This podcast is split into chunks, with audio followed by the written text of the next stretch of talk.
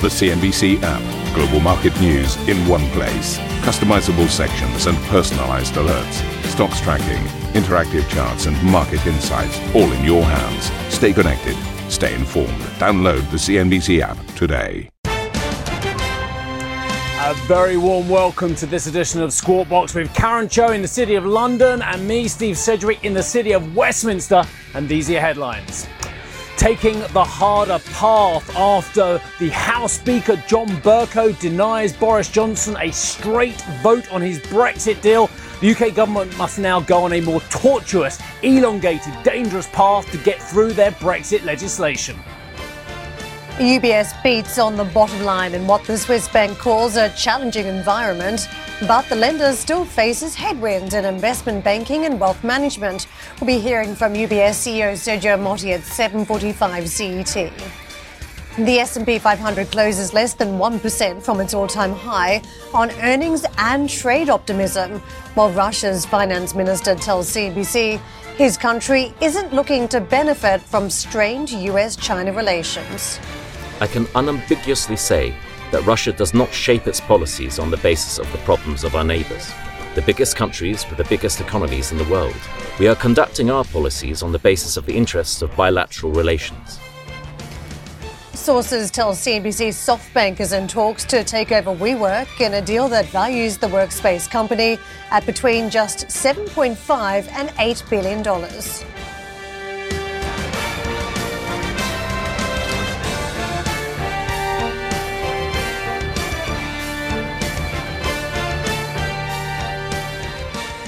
Uh, good morning. We start out the show looking at some numbers from UBS, uh, the Swiss bank, uh, reporting its numbers uh, a short time ago. And here's the latest. Uh, Switzerland's biggest bank has posted 1.049 billion net profit for the third quarter of this year. It has slimmed down its investment bank and cut costs as it tries to tackle fairly difficult market conditions. The 16% drop that we have now witnessed in the third quarter, though, is ahead of a medium estimate uh, for the bank's uh, own consensus poll that was seen for a 22.5% drop. So the numbers uh, coming through slightly ahead. If you take a look at where analysts were sitting on the net profit line, 971 million is what they had penciled in, but the net profit coming through very close to 1.05 billion. So you can see it's a beat on that metric. Just a tad shy on the operating income, though, 7.0 9 billion, what has crossed just over that 7.1 billion uh, anticipated by the market. The commentary very important. Don't forget this is a bank that started out the year warning about some of the market conditions. By the second quarter, had some fairly decent numbers to post. It had managed to, to lift its numbers. Now, as the third quarter progresses, investors still eyeing this for what it means for sustainability of the bank for, for next year. The line in the announcement today, it says geopolitical tensions and trade disputes continue to impact investor confidence. It uh, remains committed to delivering on capital return objectives. And uh, the group continues to take actions to grow profitability and to capitalize on strength. So uh, it has repurchased $306 million of its shares in the third quarter. There's uh, a little bit of an update on the capital management on third quarter net new money and wealth management. That's at 15.7 billion. And uh, the uh, CET1 capital ratio, at 13.1% at the end of Q1 uh, Q3, I should say. Uh, so that is slightly above where peers are sitting. But I think uh, investors still going to be listening to a lot of messages around the changes taking place at the company, including any light that they can shed on job cuts. And that's been uh, something reported in some of the press, including uh, a newspaper in Asia today about uh, whether there's been a couple of jobs that have been removed from the business. Anyway, we'll be hearing from the UBS CEO, Sergio Ermotti, at 7.45 CET more numbers crossing this morning, this time from Novartis. Uh, the Swiss pharma has been trying to move towards being innovative and creative on medicines, and that's certainly the pathway it started out 2018 on as it had embarked on a major gene therapy acquisition, but also sold off its joint venture with GSK. Uh, the numbers today. It uh, has uh, net sales revised upwards, expected to grow high single digit. This is quite telling because it was a company that had set down uh, its expectations at the start of the year. We had an upgrade by Q2, and now it has uh, given us another upgrade, this time around net sales. And uh, what we have now seen cross in Q3, uh, the numbers up to 5 billion US dollars in share buyback has been completed. On the back of that net sales uh, level that has been revised up. Net income from continuing operations was at 2 billion US dollars. That is up 12%. The Entresto, this is uh, one of its core drugs that's uh, come through on the numbers at 430 million US dollars. And the other big one to look at is uh, which is uh, sales of that business at 937 million. So just uh, a couple of lines crossing from this business. Uh, analysts uh, should just go into some of the guidance. Saw its third quarter sales crossing uh, at about 11.7 billion, the sales number today, topping that at 12.17. So you can see how that is a beat on that line. And just on the net profit line, 2.04 billion crossing. Uh, a number of analysts did expect that bottom line number to be a tad higher, but perhaps the uh, increased net sales number might be enough to compensate for that bottom line miss that we're seeing in the numbers today.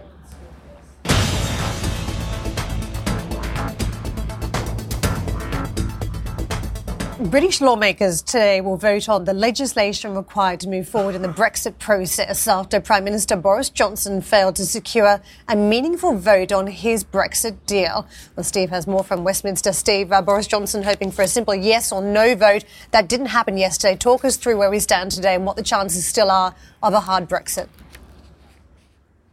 Yeah, look, um, uh, repetitive and disorderly is what John Bercow said yesterday it would be if he allowed this meaningful vote to take place on Monday, when actually the government just walked away. They didn't even pull it on Saturday, they walked away from it as we were describing yesterday. So it was always going to be a, a long shot whether John Bercow was going to let this happen again, of course. And the recent history is from Theresa May's efforts to keep repeatedly getting her meaningful vote through, uh, that obviously John Bercow was going to go that way. So as we've been saying, it's a much more tortuous, dangerous route uh, for uh, the Prime Minister, for the government this week to get their legislation through. And it could fail uh, at any stage because there are multiple pitfalls uh, and multiple amendments which the opposition will try and bring through as well. But today uh, is absolutely crucial. I know we keep saying that, but every single day this week is absolutely crucial. You've got two things happening today. One, following yesterday's publishing of the 110 page withdrawal agreement plus 125 pages of explanatory notes as well, but no economic analysis, I hasten to add as well, from Sajid Javid, the Chancellor of the Exchequer.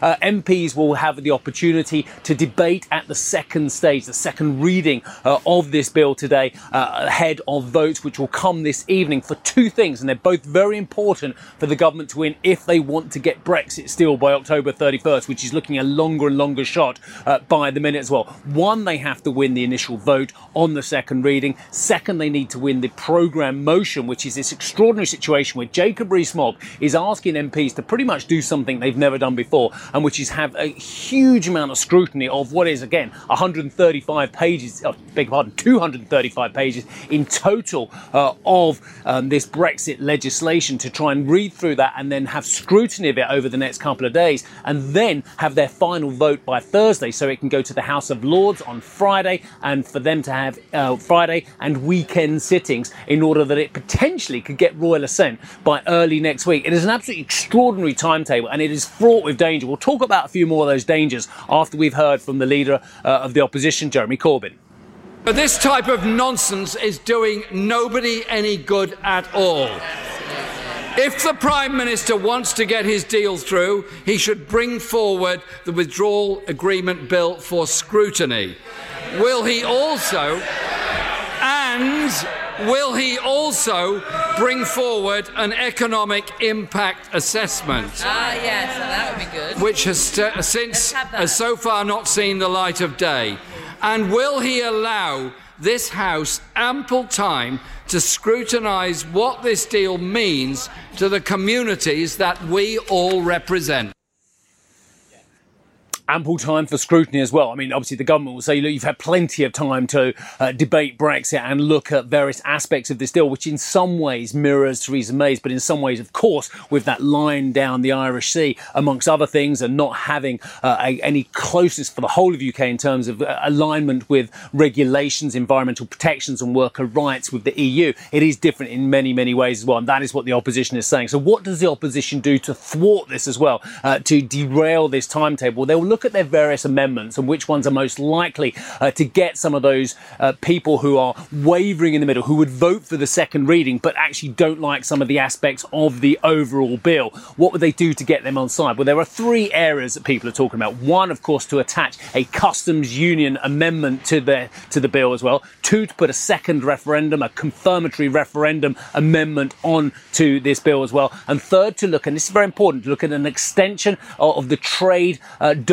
if indeed there isn't by the end of the transition period at the end of 2020, December 2020, if there isn't agreement then, so that there isn't a de facto hard Brexit, as some of the ERG have been uh, alluding to as well, that that could well be the case, uh, they would try and make it so that Parliament gains control of that extension of the transition period, not extension uh, of the Article 50 process. There are two different things there as well, in order that there isn't a hard Brexit and falling back on WTO rules by the end of 2020. So those are three areas uh, that may well come up, uh, at, certainly at the committee stage uh, tomorrow. Whether it comes up today remains to be seen as well. Now, the fallback position for the government is, of course, that if they do get this bill derailed by any of those amendments being successful or other amendments elongating the process, then what Boris Johnson may well do is pull the whole bill, uh, we're seeing reports of, and potentially say, look, this isn't working. Uh, we have to go for the extension, of course, of Article 50, and that's in the domain uh, of the EU. And Sylvia will discuss that in a few moments' time. But then try and force an, an issue, force a general election,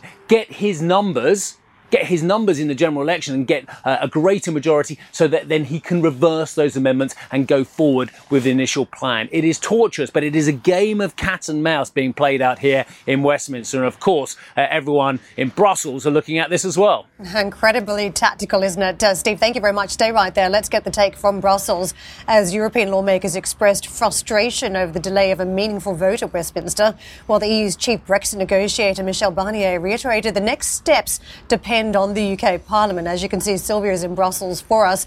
Sylvia, there used to be a saying on movie sets hurry up and wait. And that seems to be the game that they're now playing in Brussels. Yes, the Brussels side is just still waiting for more developments in the House of Commons. This side is very keen on understanding how UK lawmakers feel about the revised exit agreement. But in the meantime, though, we've heard from European lawmakers Let's not forget they also need to rectify this exit agreement. And yesterday in the European Parliament, it was decided that they will not vote on the exit agreement this week. Now, one European parliamentary official explained to me yesterday that potentially European lawmakers could call for an emergency plenary next week to approve this uh, revised exit agreement. However, the same official also told me that the chances of that happening seem quite small. But let's take a listen to Guy Verhofstadt. He is the Brexit coordinator for the European Parliament, sounding very frustrated with the Brexit process yesterday. Let's take a listen. It's not possible. There is the, uh, there are votes in the in the, in the Commons. The Commons is not ready this week. Also, are you what you are talking about? what you are, are what you are talking about? The Commons is not ready. So don't blame the Parliament, make me blame in Westminster. You sound pretty frustrated, Mr. Verhofstadt. Frustrated? We're all three years waiting. Huh? So what else do we know from the European side? Well, we know that if the UK, if it needs that extension that it requested, then the question for the European Union is going to be for what reason? Does the extension need to happen for technical purposes? Well, if yes, the 27 European leaders could approve that extension by written procedure, on the other hand, if the, if the extension needs to happen because of political reasons, say because of a general election, then the 27 European leaders will gather here in Brussels for an emergency summit potentially next week. Now, I have to tell you, Karen, that appetite for Brexit summits, for emergency meetings is very small at this stage. Nonetheless, the 27 European capitals do not want to be blamed for a no deal Brexit. Emergency meeting, Sylvia, you think is going to happen really on the UK side at this point. I want to get back to Steve on, on that note. We've seen the frustration now in Brussels, but when it comes to the UK, what do you think the broader game is? Uh, there's some suggestion it is about still frustrating Brexit, frustrating Boris Johnson's plan, or is it about just slowing down the process given the amount of material to read 110 pages? Because I can imagine if Brexit gets done uh, down the track and if it happened to be a bad deal, that as journalists we would be asking the questions why didn't you study the text of this document? Well, look, let's be honest about it and let's remind ourselves. And actually, I've got a point about Brussels being frustrated as well, which I want to raise with Sylvia, if I may, in a few moments' time. But in terms of um, the, the, scrutiny uh, of the documents as well, you've got to remember this is only the start. Anyone who thinks Brexit can be potentially over if there was this amazing glide path from the UK government through to royal assent uh, next Tuesday, they've got another thing coming. This thing could go on for ages. And this was pointed out by one of the members uh, of the ERG who kind of put his foot in it a little bit by saying, look, actually, at the end of the transition period, we could still fall back on WTO rules. And the transition period, of course, uh, ends in December 2020. And to get a big, all encompassing free trade deal done in 14 months, well, that that's tight as well. So anyone who on their right minds think this is the beginning and end of it this week uh, is living in cloud cuckoo land because of course this is just the bit about the divorce bill. This is all the bit, just the bit about getting the legislation in place to leave. This is the bit uh, about workers' rights, about citizens' rights on both sides in the EU and UK. So actually the whole bit about how we deal with Europe going forward, that's still to be decided as well. So you're absolutely right. It is about scrutiny here and now of that 110 pages plus 125 pages of explanatory notes, but it is only the start of the process. If we were not telling viewers otherwise, then, then, that is just not the case as well. The other point I wanted to raise, and this is uh, one Sylvia uh, raised there about the frustration growing in Europe as well. Well, yes, I understand why they're frustrated with the process, but ultimately, the likes of Donald Tusk, the likes of many, uh, including Guy Verhofstadt, want the UK to remain in Europe. No matter how cantankerous we are, no matter how annoying we are, we're a big, wealthy net contributor to the EU as well. Uh, and the stability, believe it or not, that the UK can can bring rather than actually uh, have, or the instability from leaving, is actually quite important for Europe going forward. So, whilst they are now at the moment apparently resigned to the fact that there won't be a second referendum, that this process will go ahead at some stage as well, ultimately it is in their interest to uh, guarantee or to agree an extension, despite what President Macron says about he doesn't want one, it's not desirable as well, about what uh, Juncker said about we don't want a prolongation as well, because of course it's not in his behest to either give one or not as well. So let me ask Sylvia on this point as well. Yes, Sylvia, I understand the frustration about the process in Europe at the moment about what's going on. But actually, if they can hold out even a slither of hope that the UK remains, surely that is the ultimate goal. Well, one could argue as well, Steve, that uh, when you look at uh, the potential extension that could happen at this stage, it seems that the EU would be more willing to have a short-term extension rather than a long one. And if you remember back in April when we were discussing whether the second extension, which is where we are at the moment, should last one year or uh, should be just about three months, back then we saw the EU very divided indeed President Donald Tusk of the European Council was pushing for a one year extension, hoping potentially that the, the UK would change its mind and revoke Article 50 Back then as well, Macron on the other side of the argument was pushing for the shorter extension because he did not want Brexit to interfere with European politics. But now, Steve, things are looking a little bit different. When you look at uh, where this extension could potentially go, you don't hear Donald Tusk saying that the extension should last for one year. So it does seem from the remarks from people that were hoping that the UK would change its mind that, that the chances of that happening are looking very small and perhaps quite uh, in a slow pace, but the EU is slowly realizing that that's the situation. But let me just make a final remark about the uncertainty, the Brexit uncertainty, because this is set to last for the coming months, for the coming years. As you mentioned, Steve, we're just talking about the divorce deal at this stage, but what about the trade negotiations? How will that go on? For how long will the UK and the EU be discussing trade? Let's not forget that uh, the trade agreement that the EU negotiated with, the, with Canada not too long ago lasted the negotiations lasted five years and the, the, the trade agreement has not been ratified by all European parliaments. So let's see how that second phase will evolve if, of course, the House of Commons approves this deal in the meantime. Maybe we can rely on a special relationship for that trade agreement, guys. Thank you very much, uh, Sylvia and uh, Steve, for joining us with all the Brexit latest uh, from Westminster and Brussels. In the meantime, a quick look at how sterling is shaping up this morning. It's a strong trade towards the higher end of the ranges. We are just shy of the 130 handle this morning, 129.85, despite some of those developments just spelt out. Coming up on the show, Lebanon unveils a raft of new measures as it looks to quell protests over the country's economic conditions. We'll have more from Beirut right after the break.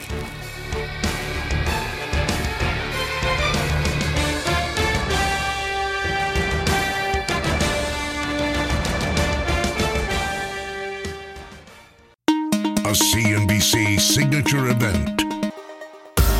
East Tech West, CNBC's exclusive invitation only retreat returns to Nansha, Guangzhou, China in 2019. We explore all things tech from artificial intelligence to 5G. Join the world's most prolific investors, inventors, and entrepreneurs as they share their stories and celebrate innovation. Visit easttechwest.com for an application to attend.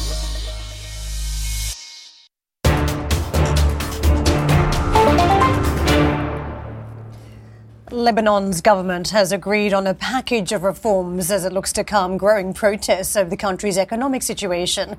The moves include a cut to the salaries of both past and current ministers, a tax on bank profits, and promises to fight corruption.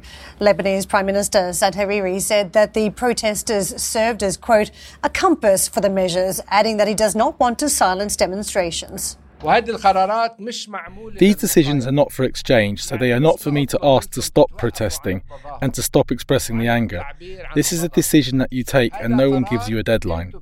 You should be sure that I will not accept that anyone threatens you or tries to terrify you. Hadley joins us with more from Beirut. Hadley, I was curious that the protests were initially sparked by a tech tax of sorts to go after WhatsApp messages, and now the, the package of reforms much more traditional, going after salaries of those that many are protesting about the inefficiencies caused by government, and also targeting a usual suspect, the so-called banks. Absolutely, Karen. It seems as if the Prime Minister is really following on to that interview that we had with him just six weeks ago in terms of going after corruption. Um, still a bit nebulous in terms of exactly how they're going to do that. Many of the signs that we saw over the last several days alluded uh, to the fact that this is a country uh, calling for essentially their own Riyadh Ritz Carlton in terms of getting that money back. People again and again in the streets saying that they, they want to get they want to claw all the stolen and mismanaged funds over the years back from the folks in power, the politicians, current and former ministers, MPs, uh, president, former presidents. I mean, this is something that they are definitely targeting within these plans, but one wonders whether they're going to really be able to do much given all of the years of political and fiscal mismanagement. Listen in. In a sign of just how worried Lebanon's political elite have become, as hundreds of thousands took to the street for days in nationwide rallies, the Prime Minister finally managed to push through a long awaited package of economic reforms, as well as a 2020 budget with his cabinet's full approval.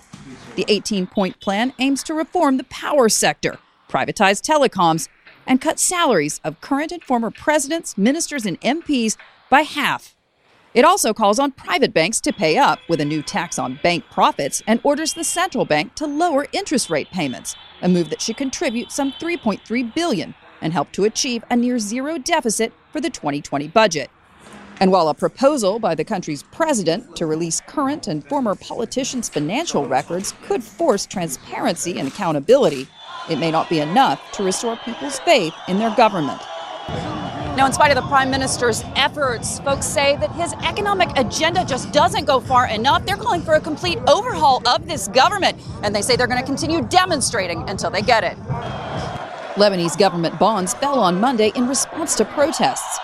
It's a country that's been running consistent budget deficits since the end of its civil war, racking up one of the highest public debts on earth and now regaining the credibility of global financial markets and the IMF will be crucial to avoiding a currency devaluation or debt default.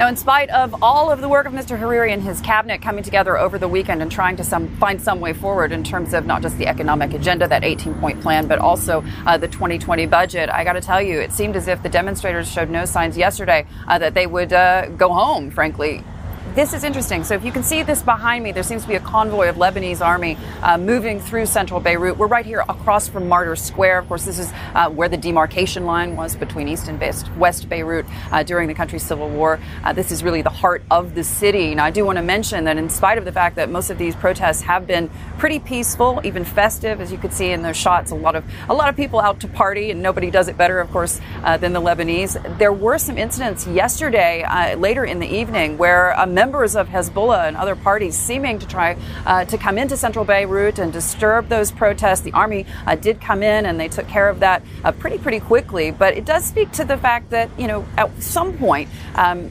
this is a situation that could devolve quickly and we're not just talking about uh, the protests themselves, but it's the appearance of the chaos, guys. It's the appearance of the government at this point unable to move the dial forward and bring people back home because uh, not just a lot of people here speaking to me off record, on record, saying they're deeply concerned about the financial system. They're deeply concerned about what's going to happen when these banks reopen. We still haven't gotten word, by the way, when they plan to reopen the banks in this country, but also about the political system itself. Thank you for listening to Squawk Box Europe Express. For more market moving news, you can head to CNBC.com. Or join us again on the show with Geoff Cutmore, Steve Sedgwick, and Karen Tso, weekdays on CNBC.